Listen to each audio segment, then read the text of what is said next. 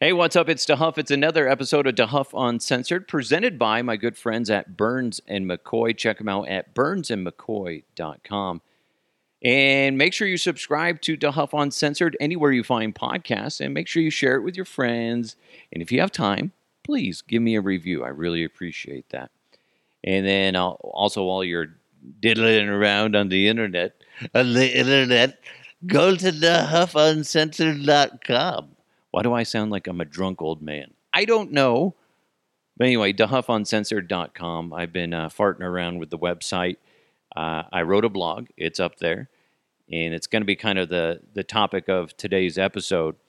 Uh, but I also put up some videos and some fun stuff. So check it out, DeHuffUncensored.com. So the Denver Broncos look like they're going to be sold. Should they be sold? Or will the Pat Bowlen legacy continue? Now, here's why this is interesting, even if you're not a Bronco fan or a sports fan in general. It's a multi billion dollar franchise that is on the market that some entity is going to gobble up. Gobble, gobble, gobble, gobble. They're going to it's like I want to say it's valued right around three billion dollars.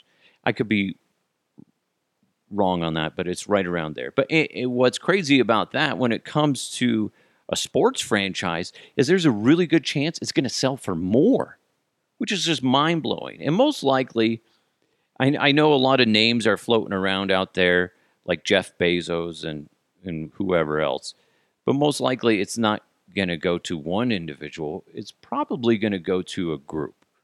Most likely, but you never know. But kind of circling back, Amy Bowlen, Klemmer, and Beth Bowlen Wallace, they were scheduled to have uh, uh, like a trial to kind of hash things out and see what's going to happen. Because right now, the Denver Broncos are being ran not by an actual owner, they're being run by a trust. So it gets a little cloudy. And when you have that one voice, that one person speaking for the franchise, it, I, I, I feel like that it's being it, it, the the messages are usually clearer. But right now, it's it's just trust, and it's just very foggy. But anyway, so right now, there that trial that was supposed to be going on. It's been vacated. And nobody really knows what that means as of right now. Nobody officially knows. But as I wrote in my blog, we can speculate. That's what's fun about this. So if they get sold, the idea of the Denver Broncos getting a brand new owner with deep pockets, it's nice, but ultimately, is it the best choice? It kind of scares me, guys, Broncos country doesn't know exactly what they could be getting. And don't forget, a lot of rich people or companies, however you want to look at it, they have deep pockets because they don't go diving into them very often. The, some of the richest people are the biggest cheapskates, and that's what allows them to continue to make money or to hold on to their money if all of a sudden I came into a lot of money, it would burn a hole in my pocket because I would be wanting to give back. And that's kind of that that's and that's why a lot of uh, lottery winners, I believe it's 70% of lottery winners end up going bankrupt because they don't know how to handle their money. Rich people are rich because they don't like to spend money. And that's scary as somebody that loves the Denver Broncos is what kind of owner are you going to get? If they get sold, are you going to have somebody in control of the Denver Broncos that is going to be willing to spend the money? And it's easy to say, yes, they will. They will. Why wouldn't they? Well, most likely.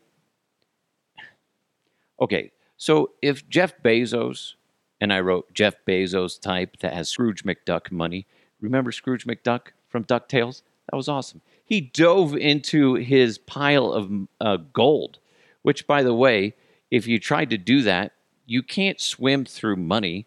That's ridiculous. You would you would dive into it.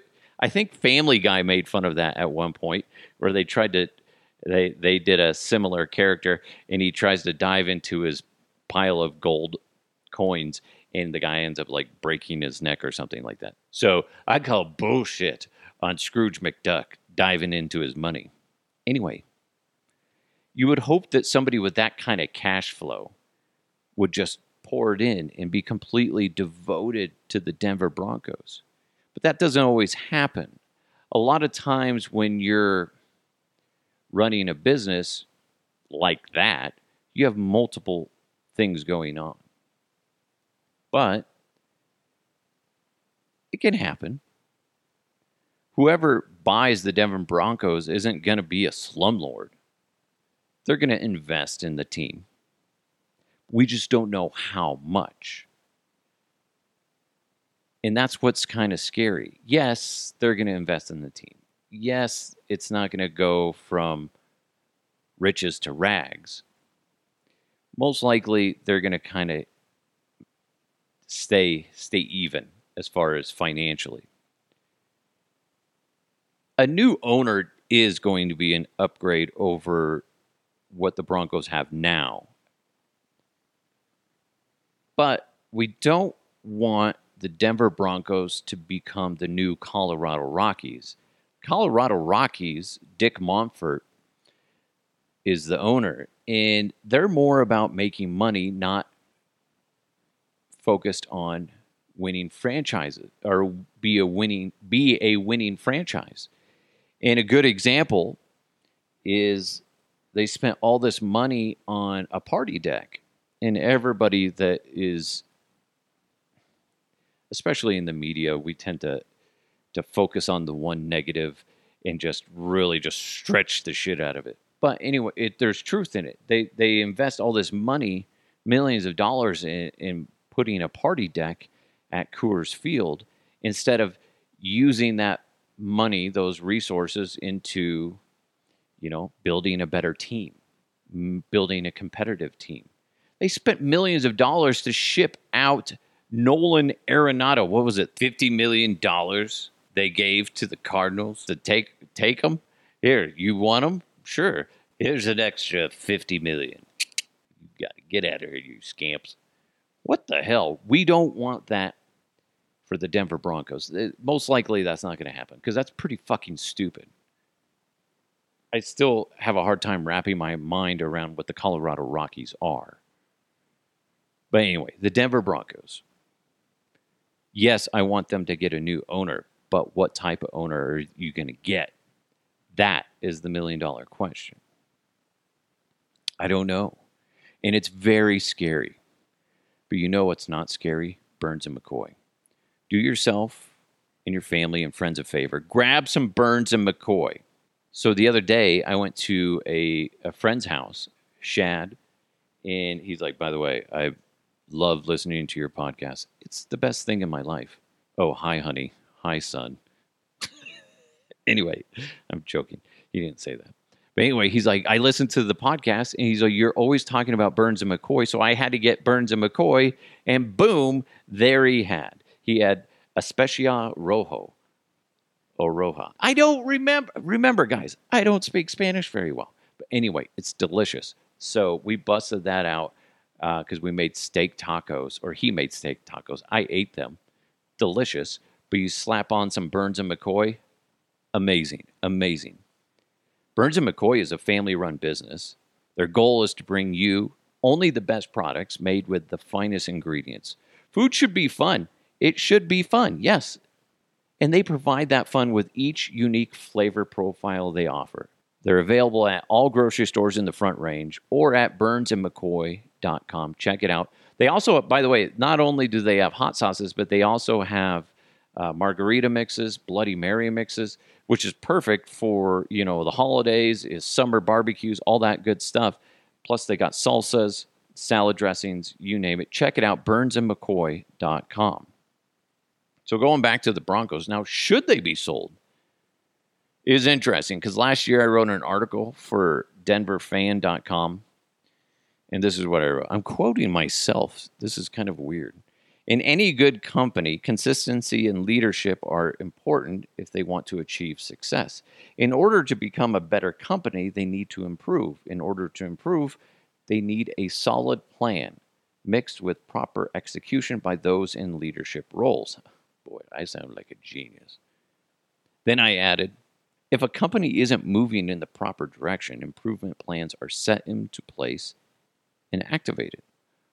While I know every company is different, I think most of us can agree that once a problem is identified in a company, those in charge fix it and try to put protocols in place so that those problems don't show up again. And you sure as heck, I used heck. What a nerd. I should have wrote, and you sure as shit don't wait four years to try to correct it. The Denver Broncos have not improved, guys. They've struggled to keep their head above water, especially after Peyton Manning left. So I did you you know you look at their their record. If this is a regular company, they'd be pounding their hand, uh, their fist on the panic button. 2016, they finished 9 and 7, finished third in the AFC West. 2017, 5 and 11, finished fourth in the AFC West. 2018, 6 and 10, finished third in the AFC West. 2019, 7 and 9, finished second in the AFC West. That's a big gap between them and first place, by the way. 2020, 5 and 11, finished fourth in the AFC West.